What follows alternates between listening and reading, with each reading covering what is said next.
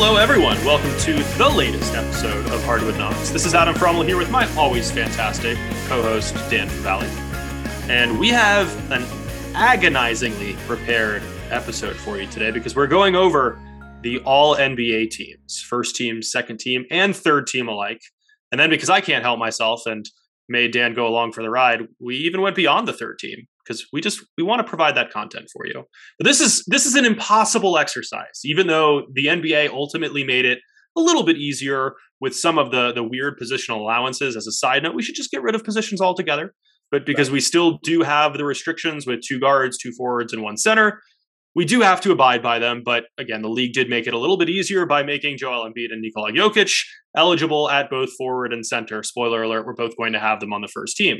So things like that do make this a little easier, but it does not make the overall process any less painful because ultimately, when you're forced to pick five people on your first team, five on your second, and five on your third, you're going to leave people out. So we apologize in advance for anyone we offend. We offended ourselves doing this. So it's tough, and bear with us because a lot of thought went into these. Before we go into any of the All-NBA selections, though, I have to ask, Dan, how's it going?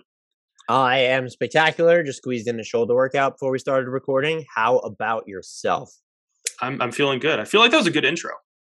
It was a good intro, right to the point. The only thing you forgot is to remember to subscribe to the Hardwood Knox podcast that you were listening to, especially if this is your first time listening. And if you've already done all those things, following us on Twitter, IG, TikTok, all those links are in the podcast description. Join our Discord, subscribe to us on YouTube. But also, if you have done all those things, like I said, help us get the word out, retweet our promotions, word of mouth, tell your friends, family members, randos on social media or at work that you know about us. If anyone you know likes basketball, just throw them this podcast. Help us grow the community that is already awesome. We're just trying to make it awesomer. We're getting really close to that 1,000 subscribers on YouTube that we need for monetization there. My shameless endorsement of it yielded like 30 followers, 30 subscribers. So I am curious how many came from that because we had viral videos for. Do not take it away from me. They were all you, all 944 subscribers on YouTube. I get no questions asked for mailbag, so I'm taking this victory. You can. I saw you. I was dealing with some others. I was actually at a wedding that I thought I didn't know was a wedding. When you sent that tweet, I was so flustered. I eventually ended up like bumping it as well once I had a minute to breathe because I was at a surprise wedding. That's a different story we don't need to get into. Let's get into the. That's a phrase you don't hear every day. Yeah. But congratulations to the newlyweds who just so happened to be my sister and her husband. I just didn't know that she was getting married. That's not weird at all, right? That she didn't tell. No, it's totally normal. So first team, you already alluded to the Jokic and Embiid thing. They're probably going to make them. I haven't seen anything definitive whether they're going to make them eligible. Last year it was. If I've seen anything, I was off the grid for a little bit. I was traveling, so maybe I missed it. I vacillated on whether you should include them in the forward rankings because they don't play forward. Even if you think functionally, Jokic, Kevin Arnovitz on the low post a few weeks ago was talking about that. Jokic is more point guard than power forward, if we're being actually honest. So I'm with you. I'd like to get rid of positions. I feel too icky leaving one of them off the first team to care about diplomacy there. And so if you're going to let me put And I would, if I had to pick between the two, Jokic is the center. Yeah. And I'm going to put Embiid forward. If you're the way I look at it is, I think the same as you, where it's like, if the NBA is going to let us, we're trying to get the best players we can on these teams. So let's do it. I do wish I had more information though, because I might have messed with how I did some of the rest of the teams. Like DeRozan is a forward, clearly, like he should be. But if he's eligible a guard, I might have done some like shenanigans because that's just spoiling later on in the discussion. So that's the one thing where it's like I didn't fudge positions all the time. So it makes me wonder if I should fudge them here. Ultimately, they're both going to make no worse than all second team. I think it impacts, yes, there's the cachet of first team All-NBA, but that decision impacts Rudy Gobert in my book more than anyone else. Or maybe Bam Adebayo, if you had him as your third team big. Because I think the top three bigs this season are sort of cemented in stone at this point. So my first team was my MVP ballot. I had Jokic, Embiid, Giannis, Doncic and Booker. So Doncic and Booker were my guards. Embiid and Giannis were my forwards, and Jokic was my center. Do you want to go through your ballot before I go through what could be the potential problem spots for people? Yeah, I had the exact same thing. I mean, we had the same top five MVP ballot. We had a long discussion about that on the episode before this one. So I have the same thing. And just to follow up on the eligibility question, Mike Singer of the Denver Post was told on March 26th, small note, I'm told that both Nikola Jokic and Joel Embiid will be eligible at both forward and center on the All-NBA vote. And then Mark Stein clarified that this is the third season in a row that they'll both be on the ballot at both positions. Okay. And then he said, as succinctly as I can sum this All-NBA team stuff up after checking with the proper authorities, if Embiid or Jokic gets more center than forward votes, neither can make first team as a forward, no matter how high their total. Players get placed at the position they get the most votes. Interesting. So we could end up with this weird scenario where so many, like, it's an even split and half of them votes come in for Jokic at center and half of them come in for Embiid at center, and then neither is actually eligible and neither of them are on the first team, I guess. That would be fascinating. That, my God, just get rid of positions already. But it's so dumb. Like, we don't subscribe to positions in almost any scheme these days, on offense or on defense, really. And like, I've always heard the mantra that you are what you defend. So that's how I tend to think about positions more than their offensive roles. So to me, like, Jokic is still very much a center because he plays in the interior, he plays some drop coverage and all that stuff. So like, to me, he's not a forward at all. But also, who gives a shit? Because positions are irrelevant. I'm with you. And that would be the one potential problem spot. The other, Giannis is on first team. If you don't have Giannis on first team All-NBA, I don't know what you're doing. That's a no-brainer. The Booker-Doncic stuff, I think Doncic is a lock at first team. And if you put Booker on first team, that's where I'm assuming the other problem spot would be is, are people going to prefer Steph? Are they going to prefer Ja? Are they going to prefer even a Trae Young or a, are they classifying Chris Paul, maybe a Chris Paul? So my case for Booker is thus. I did see the Suns tweeted out that everyone who's averaged 25, 5 and 5 for the best team in the league has won MVP historically. The rebound stuff that's irrelevant to me. And this season is just such an anomaly when you look at what Jokic, Giannis, and Embiid are doing anyway. I will say there has long been the debate of who's more important to the Suns, Booker or CP3. Even when I was doing MVP ladders before Chris Paul's injury, I had him in the top five and I had Devin Booker outside the top five of the rankings. I think that playing time absolutely matters. And Booker is going to log more minutes by a pretty substantial margin when you look at how much time Steph is going to miss, then Curry, then CP3, then John Morant. That makes it easier. I also think that, maybe Chris Paul gives Phoenix's offense its shape and structure, but that's by both design and necessity, where I feel like he has to domineer the offense. And the fact that Booker can scale his game when you look at the way he moves off the ball or just the general essence of him playing off, a primary ball handler or a ball dominant point guard, there's value in that. And the fact that he can toggle between that and then the role of, hey, I'm going to captain these units without him. The Suns are a plus 7.5 points per 100 possessions when he's playing without Chris Paul this season. 7.7, right? Excuse me. Yeah, that's really good. That's about what the Bucks are outscoring opponents overall with Giannis on the court. Again, you can't scale those things perfectly, but that matters. He is also, when you're comparing him to CP3, logged 500 possessions more as the solo star. I also think we tend to underrate, we don't need to overcomplicate this. He is averaging about 26 points and 5 assists per game, shooting better than 50% on twos and almost 38% from three for the best team in the league. We don't need to overcomplicate that. I still feel like we don't appreciate his passing enough. And I keep coming back to this stat because he has routinely registered among the most effective passers. Among the 500 plus players who have logged at least 50 minutes this season, Booker ranks third and first among all non-point guards in assist to pass percentage adjusted. And that is simply the percentage of passes by a player that turn into assists, free throw assists, or secondary assists. So he is third in that category and first among all point guards. And he is first in this category, bar none, since he exited health and safety protocols last month. That, not surprisingly, coincided with Chris Paul still being absent with that thumb injury.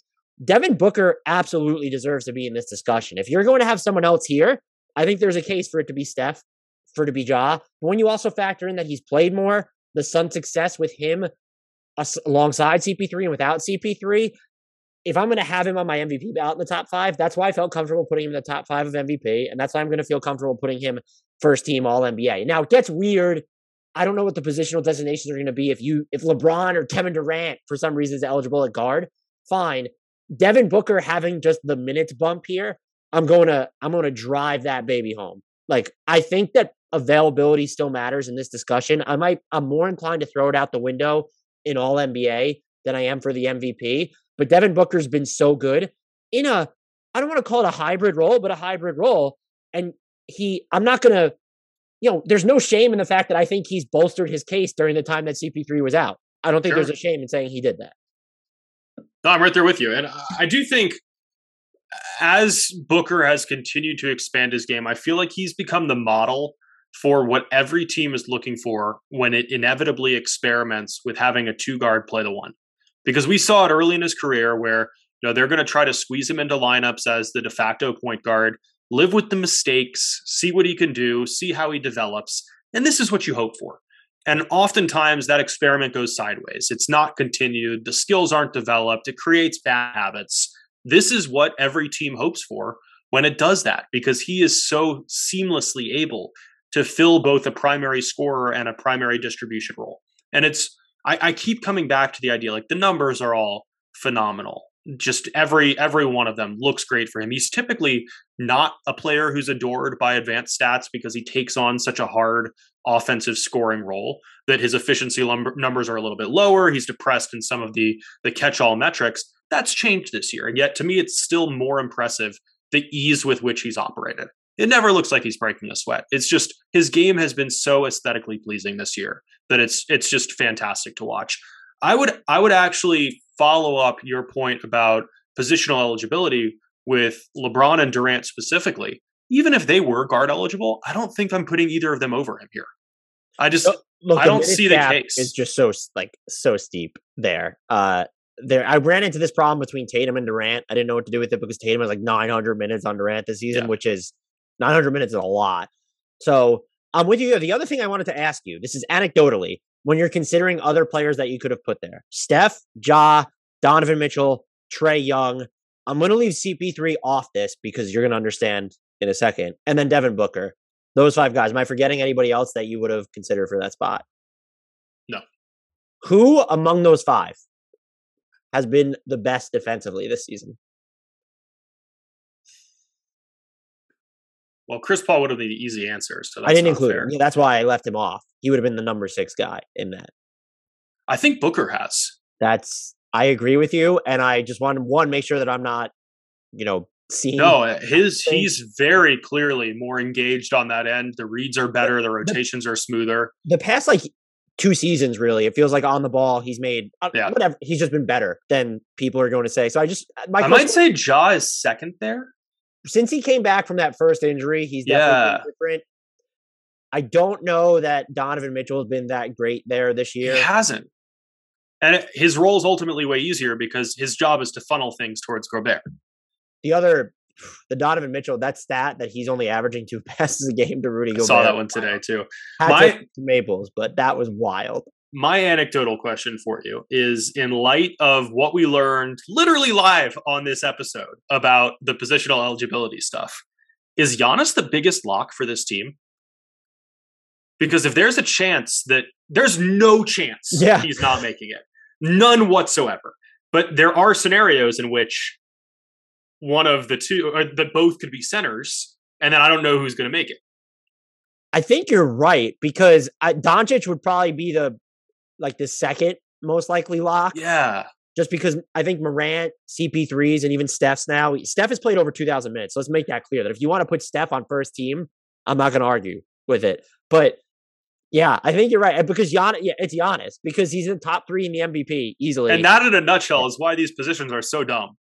Right. So that's it has to be him. It has to be. I would argue, though, that Jokic seems like more. It does feel like Jokic is going to win MVP. And so if he's going to win MVP. You're more sure of that than me right now. I would bet a substantial amount of money on it. You can do that now. It's legal. I'm sure the odds aren't in my favor for that one. I should have done it. I couldn't believe Joel Embiid was the odds on favorite for so long. And I just kept, it was going to be Jokic. So I should have That should have been my retirement plan, is I should have divested whatever retirement portfolio I had, thrown it into Jokic's MVP odds, and I'd be sweating bullets right now, but I might be sitting pretty and well, we don't find out. I'm just impressed that as a sports writer, you have a retirement portfolio. So second team, then I think we can. So let's start with center, because I feel like we know Jokic and Embiid aren't there now.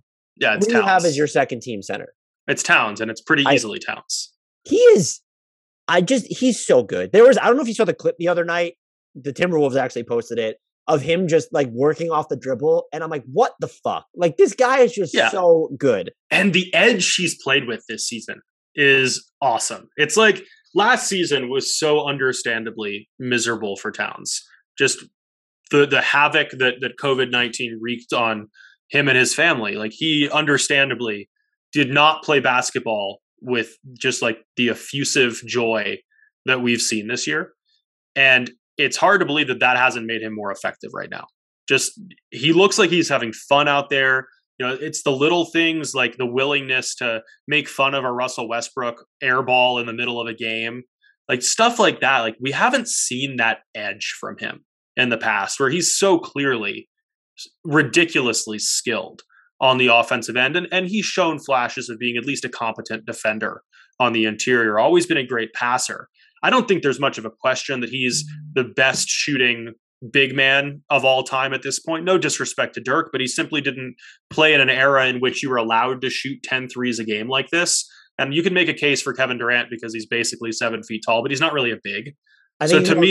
The Dirk case is also his off the dribble jumpers and fadeaway jumpers, which is stuff that Towns isn't. That's not part of his role, because that's also something that's been weeded out of the game for a lot of players. So to me, that's Towns. But all of that has been true for a while. But now I keep coming back to that edge. He wants it this year and he's getting it. It's like someone took Patrick Beverley's essence, applied it to Karl-Anthony Towns' offense, but still made Karl-Anthony Towns likable, unlike Patrick Beverley. Sure. I also give credit to Karl-Anthony Towns for... It seems like he's embraced sort of Anthony Edwards playing this leadership role, where Edwards has said publicly, and it's very uplifting shit, but if you're the veteran, or this has been your team, and Edwards comes in and he's telling you, that's how I need you to play every night, you could technically take that the wrong way. I'm sure he did when Jimmy Butler did that. So, a little bit. I heard there were some explosive practices or something, and the edge was not coming from Towns. So, yeah, and a tour de force, you might say. But yeah, something like that. Maybe a pre-planned interview to say that. I give Karl-Anthony Towns credit for taking that in stride and just still fitting into the larger scope of the team while he's doing this. But he's been absolutely ridiculous. It's not even a question for me between him and Rudy Gobert anymore for this spot specifically. So that, and I think, would Bam Adebayo have a case if he played more? Yes. Maybe. I think maybe. I was, spoiler here, but I was between Bam and Rudy Gobert for my third team spot. I thought that was a much closer. I would love to know who the other candidate was that you would have been. Jared Allen, but just didn't play enough. But my point being, I thought Bam and Gobert were way closer than Gobert and Towns this year. Yeah, I'd agree with that. The forwards is where things get a little wonky. Do they? To me, the second team forwards were the easy part, and the guards is where it got really tricky. Well, tell me your second team forwards, and I'll let you know. I think it has to be Durant and Tatum. Okay, I have LeBron, and I was between Tatum and Kevin Durant on that last spot, and I hinted at this before. I don't know how to get around that Tatum is logged 2,700 plus minutes to Durant's 1,800 plus. That's a huge gap for me. And I think I'm leaning Tatum because of that. But Kevin Durant has been, the Nets, without Harden and Kyrie on the floor, are outscoring opponents by over 11 points per 100 possessions with Kevin Durant in those lineups. So we basically agree that Tatum is a lock. I wrote him down first. I don't think he's a lock because I consider LeBron. LeBron is the other one. I don't think there's a case for LeBron here. I get it because he might win the scoring title. Didn't you put him? Oh, no, you made it Durant and Tatum. Yeah. Okay. So, LeBron has a very good chance to win the scoring title if he plays enough games. I think with the Thunder on the schedule, someone tweeted this out, and I forget who, like, there's a real chance for like that David Robinson 71-point game at the end of the season kind of thing. Just like the sheer stat stuffing that is going to happen. But that's kind of what I feel this season has been, is that he's put up ridiculous individual numbers that have not made this team better. In every year, like, he's had worse supporting cast than this, that he is dragged to better records than this. And it really feels like a lot of his production has not come in a way that floats this Lakers team in the right direction. I'm not saying LeBron has been like a problem for LA or isn't making the team better with his production and all that. But at the same time, like, he's not making people better because he is, you know, taking these possessions where he commandeers the ball for much of it and then scores, or seeking out his own shot and staying in games a little longer than he should to rack up some big numbers. And the defensive effort just clearly has not been there on way too many possessions. So I have trouble squaring away just how disastrously bad this Lakers team has been, like worse than tanking teams during the second half of the season while he's been on this scoring binge, to want to reward those individual numbers here. That really seems like an oversimplification of what he's done. This man is averaging over 30 points, over 6 assists per game. And I would argue he's taking on that scoring burden, or whatever you want to, he's inflating his numbers by necessity, because who else is going to do it? Anthony Davis has seldom been available. But to what end? Okay. LeBron is shooting the second highest 2-point percentage of his career. He's been really good as an individual. I'm in no way denying that. Right. And the Lakers are better with him on the court, despite you saying that he doesn't elevate the team. By how much? They're 3.5 points per 100 possessions better. Which pushes them to what? That I don't have that pulled up in front of me, but that's in the 73rd percentile of differentials. They've still lost the minutes LeBron has played this year. I want to ask you, who has had the worst supporting cast this season? If you want to say it's Kevin Durant, I might listen to you. It could be Kevin Durant. It's close. I feel like... I think you're being dismissive. I don't think you're wrong. I have LeBron on my third team. So like, I am recognizing what he has done, at least to some extent. But if we're like, all NBA to me is about rewarding the people who had the best season. It's not a reputation-based award. It's not a who scored the most points award. It's about who provided the most value to their team. Do you have LeBron James ahead of Kevin Durant and Jayson Tatum in an MVP ballot? Probably not Jayson Tatum, but Jayson Tatum is also the other name that I put on this. I'm going to look at the minutes played, and I guess LeBron only has like a 200-minute edge on Kevin Durant. Yeah, this season. It's kind of an interesting quandary there, but to me, this is Durant versus LeBron. I don't know, man. Although I'll be honest, to me, it's actually Durant versus my other third team forward, because LeBron was the last forward to make it for me. So I think I'm gonna settle mine on, I think, LeBron and KD for my second team. Really? KD? So LeBron over Tatum. Look, Tatum's case to me has been fueled more so by a midseason turnaround. And you have to recognize that, not for him, but the Celtics specifically. I will recognize too that the Celtics are killing opponents when he plays without Jaylen Brown. That matters as well. I can't discount what LeBron has done. Maybe I'm sort of grandfathering in LeBron's reputation too much. And I promise you that I'm not trying to discount what he's done so much as like give it the contextualization I think it's been lacking this season. But so here's my thing, is that what else would you like LeBron to do in LA? At least try to play defense. He did for the first part of the season, but it became clear this team sucked. So the response to the team sucking is to stop playing defense and just score all the points that don't matter. He's also stepped up and played center and point guard basically during so long of these stretches, but specifically when AD was out. I don't think you can discount that. Is the roster his fault? You could make that argument. If you're going to penalize him there, that's fine.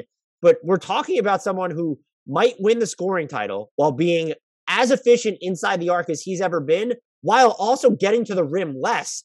So he is hitting. Yeah, if you want to, if you're going to, even his 3-point percentage is above league average. It's at like 36%. So I don't know if you really think that those are all empty calorie numbers. I don't think all of them are. I think if you could factor out garbage time scoring, then it would look a lot worse. Because there have been a bunch of games where the Lakers are down 30 with no chance of winning, and then LeBron scores 15 points, and they still have no chance of winning. I think that's really fair. Again, I just feel like I'm just even looking, the Lakers are losing the minutes. The funny thing is, like, I know that I'm going to come off as this, like, LeBron hater in this episode, which is just totally antithetical to what I've been throughout his entire career. Look, he's done. He's put up these numbers efficiently, and I'm laughing because I'm looking at these numbers. Lakers are getting slaughtered when LeBron plays without Russ, too. He is fifth in value over replacement player. Jayson Tatum is sixth. Kevin Durant is eighth. I don't think that you can go wrong with any combination. That is the least sexiest take of all time. I get it. I'm going to go with LeBron and Durant and value what I think are the better players right now, because I have a problem with the Durant. And that's the best argument you've made so far. The thing that's turning it for me is if I was going to put Durant on the third team because of playing time, I still would probably keep LeBron on second team. But to me, Tatum's season has mattered, and LeBron's, except for what it's going to do to the record books, has not, at least not to the same extent. If I'm ranking my forwards, Tatum was 3, Durant was 4, LeBron was 6, then I really waffled between 6 and 7. I think Tatum has more to work with. And I really just believe that. I'm not 100%. And when you get into the value to the team, he's probably going to be put above LeBron in a lot of those discussions. And maybe even that, I'm just too much of a coward in waiting like team success there. But I do think he's been the much better defender this season because LeBron has certainly turned that off. I also can't discount in this discussion, I still think LeBron is the better player. He's cleared over 2,000 minutes this season. He's competing for the scoring title. I can't help but think, like, if you could remove his name from this, and it was John Smith, who is averaging 31 points a game for a massively disappointing below 500 team, we're talking about John Smith like we used to talk about Monte Ellis. Okay, well, here's my thing. Let's talk about John Smith in the context of 30-plus points, 6-plus assists per game on 61.9 true shooting. Yeah, great individual numbers for a way below 500 team that is about to be eliminated from play-in tournament contention. But wouldn't you look? You have to look at the context of those teams. Is my point? I know. I'm trying to. Who's the? But that goes both ways. That goes both ways. Who's the Lakers' third best player? There isn't one. Seriously, who's the Lakers' third best player? Or even better, how many? Probably Russ still. How many? No. How many of? Wait, really? Are you sure? How many Celtics, aside from Jayson Tatum, are you taking before the Lakers' third best player? Whoever you think. Almost all of them. That matters to me. It does. It does. It's always one of those conversations that's so difficult to have, because I'm a firm believer that team quality really shouldn't impact the MVP conversation. But that goes away to an extent. Like, I'm not trying to sit here and argue that Trae Young belongs in the MVP conversation this year. Somewhat like our RPR MVP predictor at NBA Math has him in the top 6. And if anyone asks, I'll be like, yeah, that's too high. Subjectively, I would have him lower, because this team is not good. It should be, but it's not. And to a certain extent, like, I think that you could forget about the delineations between, like, the top 6 teams, the top 7 teams. That's an arbitrary number. Throw it out.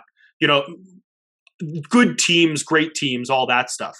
But when you're down in the gutter where the Lakers have been, where every narrative is negative, I don't know, like, that has to matter. Because that's part of the season. And yeah, like, he's had nothing to work with. But it feels like there was a better way to use his talents this year. Like, we've seen LeBron James in the past make so many random role players in Cleveland look like they were good NBA players. Where has that been? Like, you can't look at this, but Talen Horton-Tucker has had a terrible year, but you're telling me that, like, 2012 LeBron wouldn't have turned him into something useful? I mean, Talen Horton-Tucker's actually probably come on a little bit. I'm just, this is not like you. This isn't like. Would LeBron have taken this team? Like, first of all, you're talking about an Eastern Conference in 2012 that's drastically different than a Western Conference in 2022. The other thing is just like there was some competency on even the worst LeBron rosters. Like Zdrunas Ilgauskas was there, and I'm just like, we don't need to compare age 34 LeBron to age 24 LeBron. Oh, sure, it's not a fair comparison at all. But I'm just saying, like, he has that skill set, like his passing acumen has not declined, except the willingness to do that has changed a little bit. Because to me, like, I've watched these Lakers games recently, and I don't get the impression that LeBron is out there trying to win. I mean, to some extent, sure. Like, he obviously wants to win games, but it doesn't seem like the primary priority right now. It seems like he's accepted that this Lakers team is not going anywhere. He's going to go get his. He's going to chase down Kareem in the record books. He's going to try to win the scoring title at age 37. And I've seen, you would think, given LeBron's competitiveness, you know, the quote about how he's having the time of his life and stuff, like, I'm sure that wasn't entirely like true, because this team has just been so tumultuous and turmoil filled. But I would think, given the competitive nature I've seen from LeBron throughout his career, that if this Lakers team was on the verge of missing the play-in tournament, then he's going to lock down on defense. And I've seen more and more possessions in the second half of the season where he stands there and watches the action and throws his hands up in the air. That to me is not the mentality that I would expect to see from him if the biggest goal was like, let's get this team in the playoffs at all costs. Maybe if Davis is healthy, we can make some noise because I'm still that good. There's just been this air of fatalism to some extent for this team. And I'm going to hold that against him here. I just feel like if you're going to do that, you need to be more consistent with it. And he shouldn't be on one of your All-NBA teams. Well, at a certain point, the individual numbers matter. The difference. And they still do. I mean, like I have him on my third team, but if we're comparing him again, like the primary comparison here is Tatum and Durant. And Durant has had a disappointing Brooklyn Nets season with shifting personnel and questionable availability. And what's held him back are injuries. And when he's been on the floor, he's playing his ass off. And he's putting up massive numbers in meaningful games. And when they're losing, they're tight losses and overtime losses. And Tatum, his ascension. Are you complimenting Kevin Durant based on losses to the Charlotte Hornets? Is that what's happening right now? It's not ideal, but at least they're close and they're not 30-point blowout losses to random teams. Give him LeBron supporting cast and let's see where he is. I think it would be better. They wouldn't. They wouldn't, because LeBron's offensive usage is so necessary and it's just so on a different scale. And even the comparison for me is you want to use Tatum, you want to use Durant as well. Like LeBron is 11th in total offensive workload percentage per B-ball index, which is just a more accurate gauge of the meaningfulness behind a player's usage. Jayson Tatum is 28th. I didn't look at what Kevin Durant's was just because it was way lower than LeBron's, just because that's not the debate for me. The fact that his role is so much more central to the Lakers offense. And if you have a problem with Tatum's also been a defensive stud though. What's that? Tatum's also been a defensive stud. Okay, but his offense is so, like, if you're going to, Tatum has been better defensively. I don't really think that that's up for debate. But I'm also of the mind that, like, someone who's so central to the offense, like, that is going to be more valuable than someone who is the third best defender on his team. Awesome. Right. So I don't have a problem with what you did. I just find that logic to be a little bit inconsistent with why are you on my NBA team at all if you're going to play because I think that, to me, it's when you're comparing him to Tatum and Durant, what they've done for better teams and their skill level supersedes what he's done. And then we get into the conversation where, like, the final three for me, or really the final four, were Jimmy Butler, DeMar DeRozan, LeBron, and Pascal Siakam. So we're then comparing against just a lower tier of player. And it's not an insult to Siakam and those other guys. I'm in no way trying to dismiss what they've done, but the comparison is different. And at that point, the ridiculous individual production can outweigh the more meaningful minutes. But when we're talking about Tatum and Durant, two guys who, like, are on the periphery of the MVP discussion, I don't think it's the same conversation. So it doesn't feel inconsistent to me so much as we're comparing him to a different tier. I guess I find it interesting that you have Tatum just so much closer to a Kevin Durant than you would a Pascal Siakam or a Jimmy Butler. I mean, I think that Tatum moved into like potentially the top five of the MVP conversation for a stretch here in the second half before Booker just went off and kind of replaced him there. And the same of Luka. I mean, I'm looking at like the RPR MVP predictor here, and Tatum is currently fourth. He trails only the three obvious candidates. Right. But what is, so I guess I'm finding out you seem to be very much penalizing LeBron for just the Lakers record, I guess is what I'm taking away from this. That's the like lack of influence on the Lakers record, because I view some of this individual production as empty. That is certainly a choice. I guess that's all I have to say there. So I'm settling on Durant and LeBron for my second team ones. Who are your second team guards? Well, we answered how we're going to extend this one. Yeah. Second team guards, I had Steph and Ja. I had Steph and Chris Paul. Paul's going to wind up playing more minutes. He is ridiculous. I think John Morant actually leads the NBA in crunch time scoring per appearance, but Chris Paul has been like just a crunch time killer. And just what he's done. I know his numbers don't jump off the page, but he's been lights out from mid-range again. Like I said, he gives, maybe because he has to, that's the way he plays. He gives Phoenix's offense its shape and structure. I think the fact that he's going to end up, playing substantially more minutes by the end of this season. We don't know if we're going to see Ja Morant again before the playoffs. We might, but he still has like a 200-minute lead as we're even recording this. That's with him missing some time. But yeah, I mean, Steph seemed like should be a second team lock. I know people kind of made light of his MVP case that wasn't as he went through that slump. We're kind of seeing now the level of value there is in just having him on the floor by him not being on the floor for Golden State. Yeah, I was actually closer to having Ja Morant on first team than Steph, honestly, just because of that shooting slump. And I think, to me, part of the All-NBA conversation, and maybe this is why we have that LeBron discrepancy, is the story of the season, too. And I don't think you can tell it without Morant this year, because even when he hasn't been on the floor for Memphis, like that influence is still felt because of how much he's been able to empower his teammates. And you've also said, like, you don't look at availability quite as much in All NBA as you do in MVP. Which is I agree with that. The Grizzlies have been killing people without John Morant. And right. So, like, how do you detect John? I'm not saying they're not better off without John Morant. I want to make that clear. No, for sure. No, I'm saying that I think there's been a lot of empowerment there. Just him giving that whole team confidence. You are placing so much weight in like the ethereal. I am in this. I am, especially in a weird season like this. That's interesting. I don't think that it's wrong. That's just, it's interesting because I don't know how you can look at what John and Steph have done and think that Ja is clearly the better player, I guess. Well, I didn't say that. You're saying he's the better player this season by putting, if you were going to put him on first team above Steph, you are saying that he was the better player this season. I think he's had the better season. I don't think that he's the better player.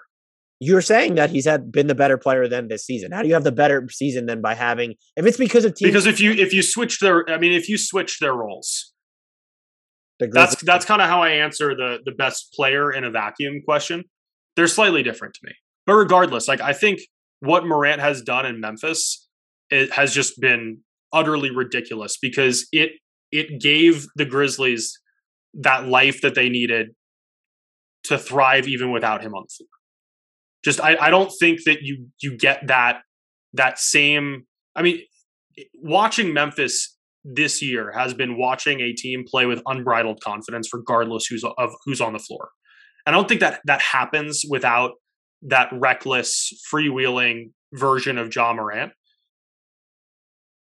Does that make any sense? No, I don't think I've ever disagreed with like an approach you've had more. To just to be quite honest, it's just so wild to me. I think there's a case to be made Well, we both. He was. I think there's a case that he belongs on second team.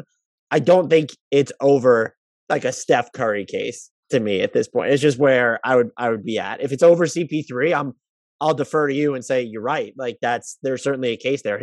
When you look at the numbers too, what hurts CP3, advanced metrics still love him, but like John Morant, someone who's going to average 20 plus points per game, do all this stuff that makes highlights, where CP3, who's very much like, yeah, I'm going to be rock solid defensively, set up my teammates. Both ridiculous in crunch time too.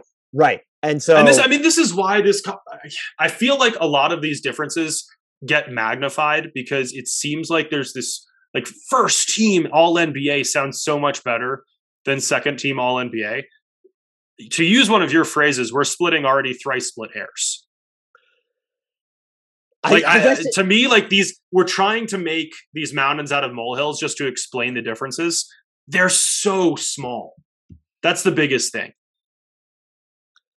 I'm totally with you. I get like, we're getting hung up on just whatever. I'm even looking at the numbers between Steph and John. I guess I just don't, I'm not sure. I just 100% understand it. Like Steph is the more efficient 3-point shooter. He's shooting about the same on twos, the better free throw shooter. They're very comparable with assists. Defense is a big difference though. This year in particular. I don't think there's a huge difference there at all. I think that's way overrated. I think since John returned from that first injury, I think there's been a pretty substantial difference. Steph's always been that underrated defender for sure. Like Ja's been better than that. If Ja's been better defensively this season since coming back from his initial injury, I would agree. To think that there's like this huge gap between the two based off their responsibilities, I would disagree. I think John Morant's role is probably more streamlined on certain nights based off the talent he has around him. But yeah, I'm not even trying. I feel like I was being an asshole when I was saying that I don't agree with you. I don't think I've just ever disagreed with you more on like the approach to something, which I guess is good for podcasting. We were worried about banging this thing out in 20 minutes. So third team, we are. I'm not trying to be contrarian or anything. I feel like this year has been really difficult to evaluate statistically, because we had that period. It feels like ages ago at this point, but we had that period where there was such limited availability that a lot of things got really thrown off in a way that can't be remedied for the whole year. So I found myself taking more of an anecdotal, observation-based approach this year than I ever have before, and I think we're just seeing some of that come up right now. And look, just to be clear, so that it doesn't make it look like I'm this giant asshat who's dismissing what you say, I have Jayson Tatum in the top 10 of my MVP ballot, and neither Kevin Durant nor LeBron are on it, yet I just put Tatum on my third team All-NBA. Like I said, I'm waiting playing time a lot in that. See, to me, it's harder to separate those two things. Like I find myself defaulting to my MVP ballot when I place these, because I don't view All-NBA as just like, let's put the best players in a vacuum so much as the guys who've had the best season, and things that weigh into that MVP conversation weigh into that as well. I think the difference is that I don't think you need where the MVP, when you're talking about the value injected, there's a specific type of value you're looking for. I don't think that value is as integral to the All-NBA discussion, where you can focus more on individual performance. I feel like internally I'm consistent between those two though, where I do discredit once we reach a certain extent, but I don't like weigh, the lack of team success, heavy on the air quotes for those who aren't watching this on video, with Jokic's Denver Nuggets versus Giannis's Milwaukee Bucks. Like to me, that discrepancy is irrelevant, is explained away by context. And then when we get to the Lakers, it's a different story. And which I don't think there's a problem with that. I guess I just think you're ascribing too much value to the role that LeBron has played and where the Lakers are. It feels like his biggest fault is not being able to help them escape a situation that they're not built to escape, even with him. And if you want to, I would not respect. That's wrong. I respect all your opinions. I'd probably understand more of what you're doing if you're flat out just saying, they wouldn't fucking be here if he didn't advocate for the Russell Westbrook trade. And I would understand that position more than the one that honestly doesn't play a part of it.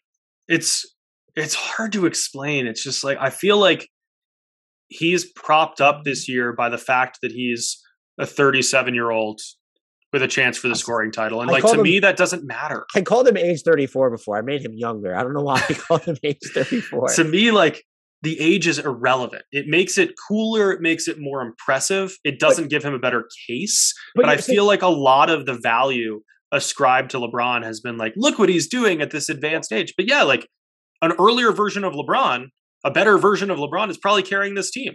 I'm not comparing the two, but I'm just saying, like, it just because he can't lift this team doesn't mean that other players couldn't. So you're saying the Lakers of today would be better with Jayson Tatum than LeBron James this season, maybe. Absolutely, I won't even entertain that. And what you also seem, So you're saying that what he's doing can't be applied. If the Lakers were better, he wouldn't uplift them. Like, that's my whole thing. Is like what LeBron is doing right now can absolutely translate to a much better version of the Lakers. If the Lakers around LeBron were better, I think the way he plays is better. I don't think that LeBron really goes into a season trying to win the scoring title so much as trying to make the right play. And that's right shifted. Now the right play is scoring because no one else around him can. Is the right play triple clutching and then airballing a fadeaway three-pointer when you could have passed the ball to an open teammate? How many times has he done that? In a very pivotal game. How many times has he done that, though? You're anecdotally... Just the ones. Hints. Just the ones that I can remember. But, like, that's not a play that I remember, like, peak LeBron making. Let's move on to third team, because second team took way too long. So just to recap, I have Steph, John Morant, Jayson Tatum, Kevin Durant, Karl-Anthony Towns. I have Steph, Chris Paul, LeBron. I made the Kevin Durant switch. I need to change that in my document. And Karl-Anthony Towns. That was so much time spent on such minor discrepancies. Third team, we both already know we have Rudy Gobert. I have Chris Paul and LeBron because I still respect what they're doing this year. So we have Rudy Gobert as the center, though. Is there a case for, did you consider Bam over him at all? Very briefly. I mean, it's tough because, like, usually Gobert is the far and away favorite for defensive player of the year and all that. And he's really not this year, but he's still been pretty damn good on defense. And, you know, his offensive game, though limited, though a lower volume, is always so efficient. I mean, he's very good at what he does. What he does is inherently limited, but he excels in that role. And had Bam been available for the whole season, I think he's probably getting third team this year. But he wasn't, and he isn't. I gave Rudy Gobert that does more with less bump here. I don't agree with, I'm sure you saw that him or Joel Embiid or both of them just said, you know, perimeter players are responsible for one person or two things. I'm responsible for everyone. I don't think that's the case for every big man. I would point to DeAndre Ayton, who's very much a backline communicator, but because Mikal Bridges exists, he's going to give Phoenix's defense its form, to me, more than Ayton would. I also don't think it's fair to every perimeter player in today's NBA because there are so many switch-happy schemes that are difficult to pull off. See Marcus Smart. And yeah, my point was, Rudy Gobert is responsible for everyone because the Jazz have not given him any alternative other than to be responsible for everyone. And that might undersell Royce O'Neal a little bit, but like that's it. And Mike Conley's probably better defensively at this point than like Donovan Mitchell, which is a problem in and of itself. So that I disagreed with, but I had Rudy Gobert second. I might consider putting Giannis above him in the defensive player of the year ballot. He's still in my top three because the Jazz are elite defensively with non-elite talent around him for the most part when he is on the floor. That drives his value here for me. And I don't have a problem saying that. If Bam had played more, maybe it's more of a conversation. He's been lighting it up on offense lately too. So he could be making, this might be the one that I think could change. When you look at the guards here, this became a little bit of a problem spot for me. I have Trae Young and John Morant. You have Chris Paul and Trae Young. Okay. Trae is just so fucking good. Oh, he's my God. Ridiculous. Just this Hawks season has been a disaster through and through, except for him. Imagine what this team would have been without Trae Young, because his ability, I think what impresses me the most about Trae Young, beyond the scoring explosions, beyond the passing, beyond the complete lack of defense, is the way that he is able to improve throughout a game. It's just unbelievably impressive how he diagnoses what a team is doing to stop him and adjusts to it in the same game. Because I think a lot of times you see the best players, they dictate what happens and dominate from there. He takes a more passive approach at the start of the game, figures out the best way to exploit it, and then he exploits it. So that's why we see just audacious second half performance after second half performance, and why he's able to put up these 12 and 15 point fourth quarters in high leverage situations, because he's figured out what the other team is doing to stop the Atlanta offense. And his ability to do that on a consistent basis throughout this season, and even keep a Hawks team with so many disappointing performances and so many significant injuries in the mix for a play-in spot in a competitive Eastern Conference, has been really impressive. Rhett Bauer, longtime listener, and we DM a lot, shout out to him, pointed out when we were having the Ja Morant versus Trae discussion, he was surprised that you, one, picked Ja, as was I, and two, that neither of us mentioned that Trae Young's game is built to age so much better because of the types of shots he's hitting, where a lot of stuff for Ja is still predicated on his explosion. I echo everything you said there. And there's the level of difficulty ascribed to his role. It's somewhat on him. And maybe the Hawks coaching staff, I would like to see him get in more actions away from the ball. Do they have the personnel to do that? And by that, I mean playmakers. They have the scorers, but do they have the secondary playmakers? Probably not. So he's doing a lot of this by necessity. And this is just someone who is in the top five of both unassisted twos and unassisted threes, while also being in the top five of assists on three-pointers and then assists at the rim. He is one of the most valuable players in the game. I was trying to figure out a way, and I'm going to use this as the segue into the forwards. I was trying to figure out a way to get Pascal Siakam on here, and if I was less of a coward, I'd probably have Pascal Siakam and Jayson Tatum. I have DeMar and Jayson Tatum, just because I looked at Siakam versus DeMar. The conclusions I came to is it's closer than I think most people are going to think. I was looking at their on-off splits. I was looking at how the Raptors performed when it was Siakam without VanVleet versus DeRozan without LaVine. Those performances were so similar. Siakam is so much clearly more valuable on defense, but DeMar DeRozan is going to give you just as a lower turnover guy who can work within tighter spaces better. There's more value to him on offense.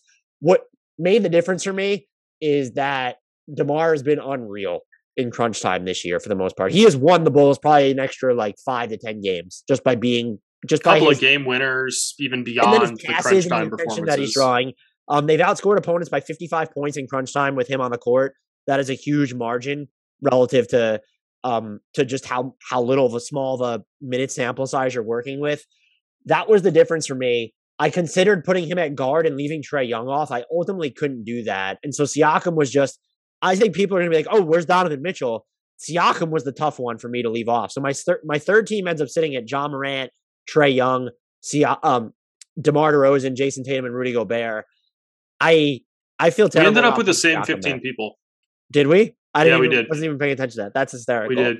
My last point on Trae is that I do think that even though the Hawks aren't even guaranteed to be in the postseason proper, Trae Young can beat any team in a series.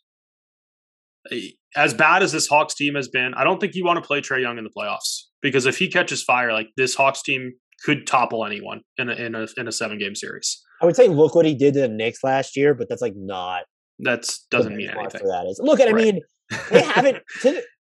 I guess the argument you can make about if you wanted to put DeRozan as a guard and then put Siakam in here, I would listen, because the Raptors have been better with Siakam on the court than the Hawks have been with Trae. Ditto for the Bulls with DeMar and stuff.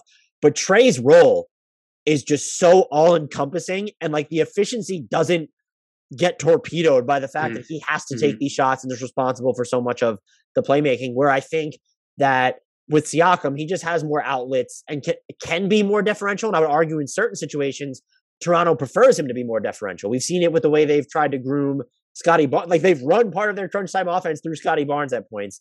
That's just, Trae doesn't have that luxury. Right. He doesn't have the luxury. Exactly. The Zach LaVine. They don't have that second best player there. So even Siakam off hurts. Would you have considered him over DeMar though? That was the choice it came down to for me, and I couldn't do it.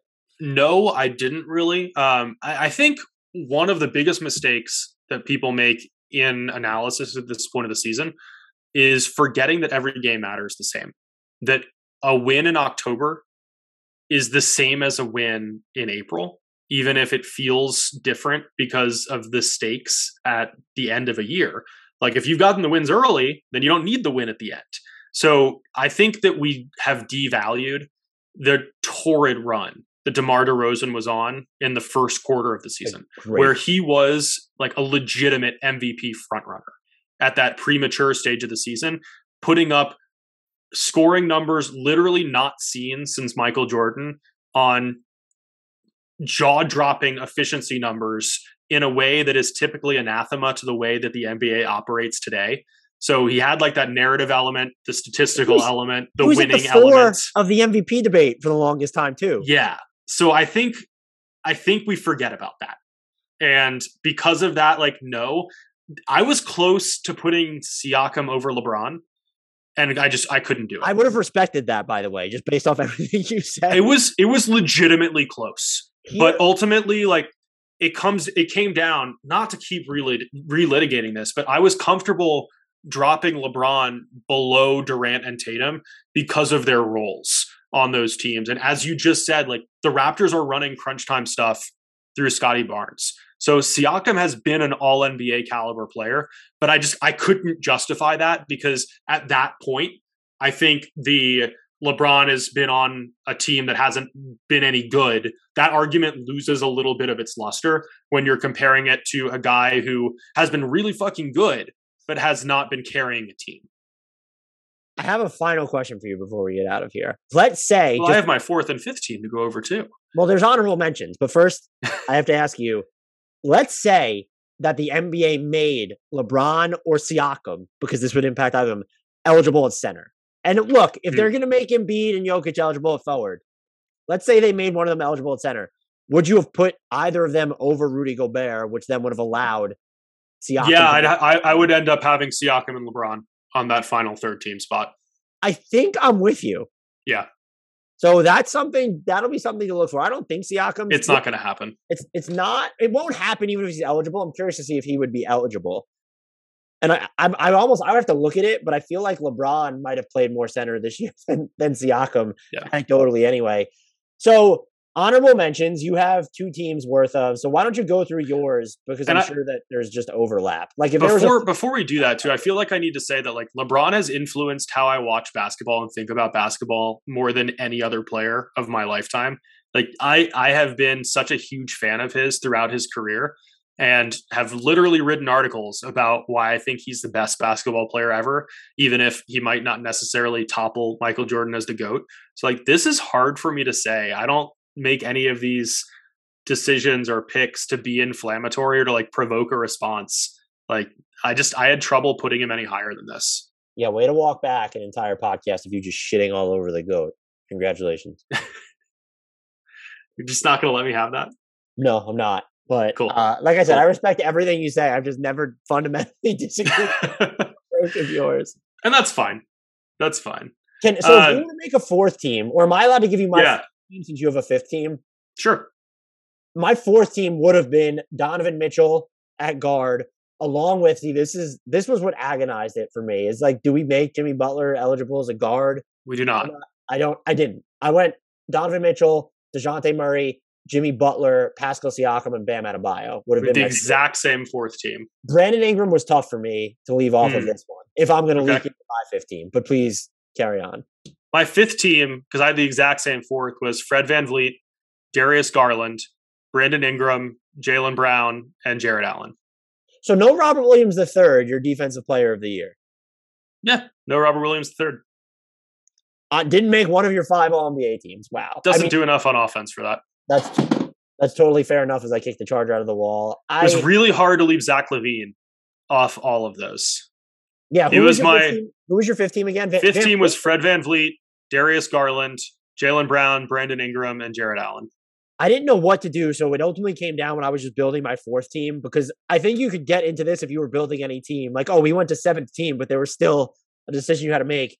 The Donovan Mitchell versus VanVleet versus DeJounte Murray discussion was really difficult. To me, DeJounte Murray was the first.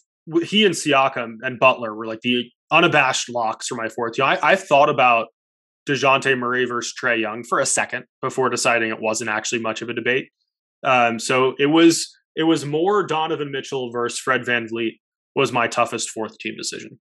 And it's just I feel like I'm like discounting what Fred VanVleet has done. This is just so hard. It feels bad. Yeah, it's so difficult. And as you said, like, we have this no matter how deep we go. Like, no matter where you cut it off, there's a tough exclusion. Well, this was awesome, and definitely not. I don't know what this podcast is going to clock in at when we're done. Definitely not 30 minutes like we were worried about. Bodes well. Sorry about that. All defense and all rookies. That will be a podcast we do next week at some point. We'll see if those are more streamlined or not. Please remember to rate, review, and subscribe to this podcast wherever you get your podcast. We're everywhere. Follow up. Subscribe to us on YouTube. Join our Discord channel. Links are in the podcast description. Follow us on Instagram, TikTok, and Twitter. Links are in the podcast description. Yes, we are on TikTok. Until next time, leave you with a shout out to the one, the only, would have made my fifth team All NBA if I went that far, Frank Ntilikina.